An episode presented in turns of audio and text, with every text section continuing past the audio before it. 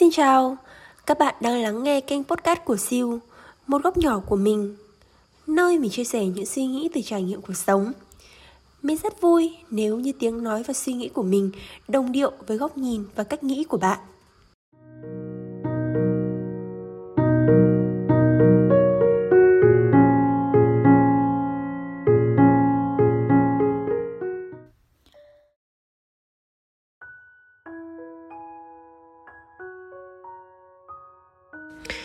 Hello, xin chào mọi người. Lời đầu tiên thì chắc mình sẽ phải cảm ơn tất cả mọi người Những người đã và đang nghe podcast của mình. Bởi lẽ khi mà nhiều lúc mình có kiểu là không có ý tưởng mới Xong rồi không có động lực để ra tiếp tập podcast của tuần tiếp theo ấy Thì mọi người lại cho mình động lực khi mà mình nghĩ là tuần này mình sẽ không thể ra được postcard nữa, thì lại có một vài người họ nhắn tin cho mình, họ lại khen là, ui, nghe chị nói thì em cảm thấy như là em thấy chính mình ở đó vậy. Hoặc là một vài người khác thì họ lại luôn chờ đợi xem là xem tuần này mình sẽ ra chủ đề gì đó đôi khi chỉ là những câu hỏi thăm xã giao bình thường thôi nhưng mà mình cảm thấy um, mình vẫn cố gắng phải tiếp tục phát triển cái kênh postcard này của mình. Bởi vì mình muốn ghi lại những sự phát triển của mình cũng như là mình muốn tìm được sự đồng điệu của mọi người giống như là mình đã nói rất nhiều ở các tập postcard trước rồi.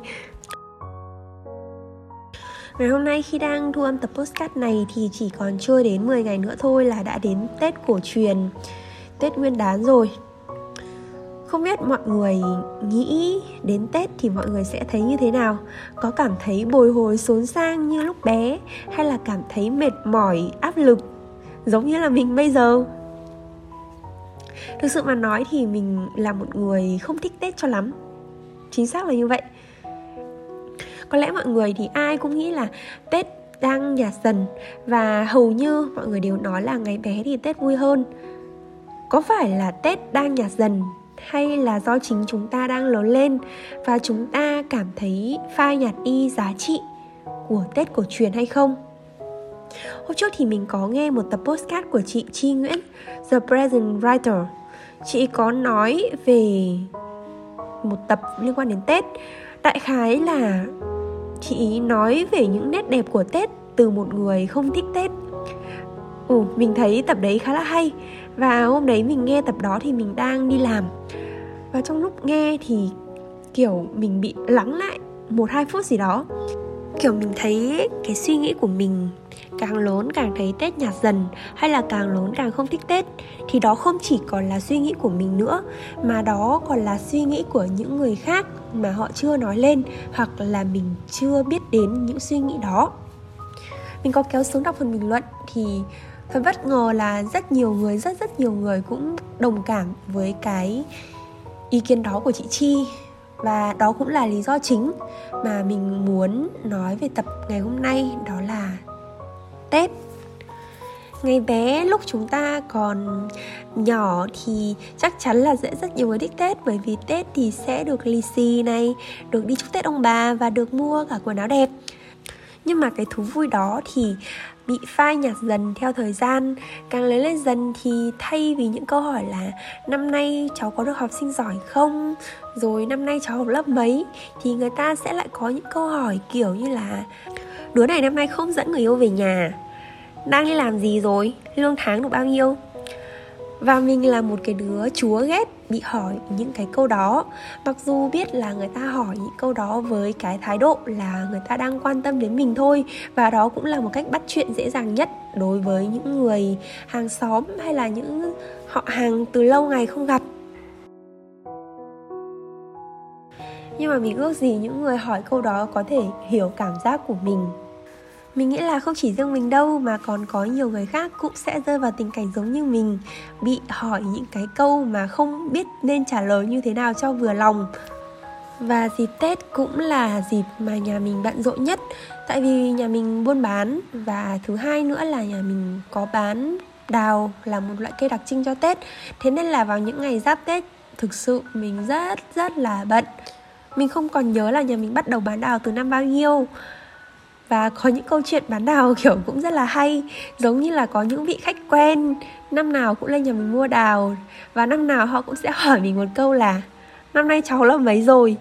Và lần nào mình cũng sẽ trả lời là dạ năm nay cháu đang học lớp 12 xong rồi họ cũng nói là ừ thế sang năm thi đại học cố gắng lên cháu nhé.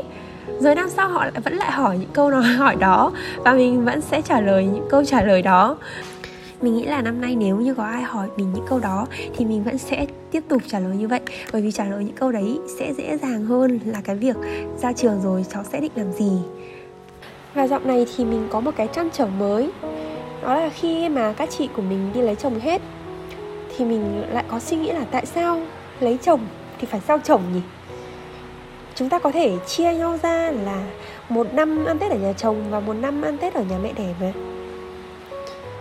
kiểu mình càng thấy ghét cái phong tục của Việt Nam ấy, tại sao cùng là con cái, cùng đi lấy chồng lấy vợ mà lại phải ăn Tết ở nhà chồng? Mọi người có nghĩ giống như mình không? Mình nghĩ là nếu như mà các bạn nam, các bạn có nghe tập này thì mọi người sẽ đồng tình với quan điểm là ăn tết ở nhà chồng. Tại vì lấy chồng thì phải theo chồng. Nhưng mà đó là cái quan niệm từ rất rất là xưa rồi nói chung là theo quan điểm của mình, của riêng mình và tại thời điểm này thôi nhá. Đó là khi mà lấy nhau rồi, trừ khi ra ở riêng và có con cái sống độc lập thì có thể là ăn tết tại gia đình nhỏ của mình. Còn nếu mà chưa thì một năm có thể ăn tết ở bên ông bà nội, còn một năm thì sẽ về với ông bà ngoại.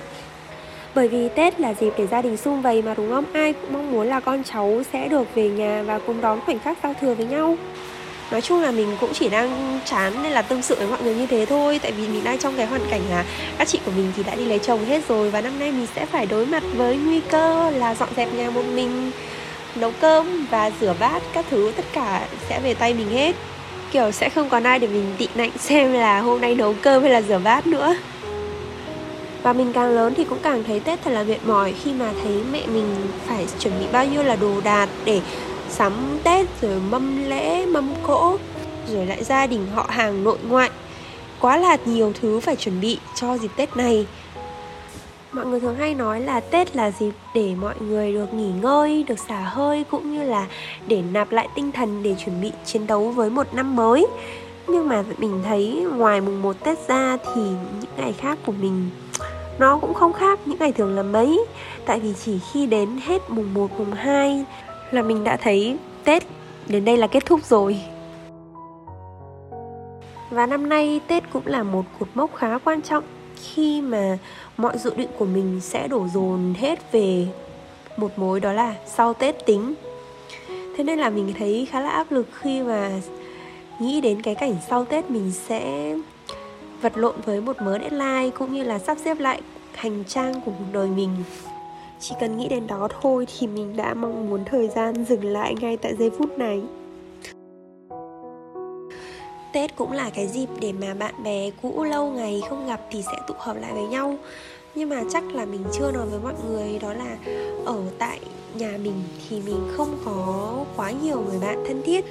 Kiểu chắc là mình cũng bị kiểu khó tính, khó gần, khó ở ấy. Thế nên là nhiều lúc mình cảm thấy là ở một mình sẽ thoải mái hơn là đi tụ tập bạn bè với những người không hợp cạ với mình. Và mình cũng thấy là trong cái thời buổi dịch bệnh như thế này thì chúng ta cũng nên ít tụ tập bạn bè thôi. Hãy vui tết nhưng mà vẫn luôn đảm bảo quy tắc phòng chống dịch nhé dù gì thì Tết cũng là một dịp đáng nhớ, cũng như là một dấu mốc quan trọng của cả năm. Thế nên là dù có thích hay không thì chúng ta vẫn phải đối diện với nó. Và nếu biết là sẽ phải đối diện với nó thì tại sao chúng ta không vui vẻ và chấp nhận một cái Tết thật vui vẻ, đầm ấm? Thôi, hôm nay mình sẽ chỉ nói chuyện vu vơ với mọi người một chút, như vậy thôi. Và nếu như mọi người cũng có suy nghĩ giống như mình Thì mọi người có thể là liên hệ với mình qua Facebook Hoặc là chia sẻ những câu chuyện thú vị về Tết của mọi người cho mình. Ờ, đó có thể là một nguồn cảm hứng để mình làm nên những tập podcast tiếp theo. Cảm ơn các bạn đã lắng nghe tập podcast tuần này Và hẹn gặp lại các bạn trong những số ra sau. Bye bye.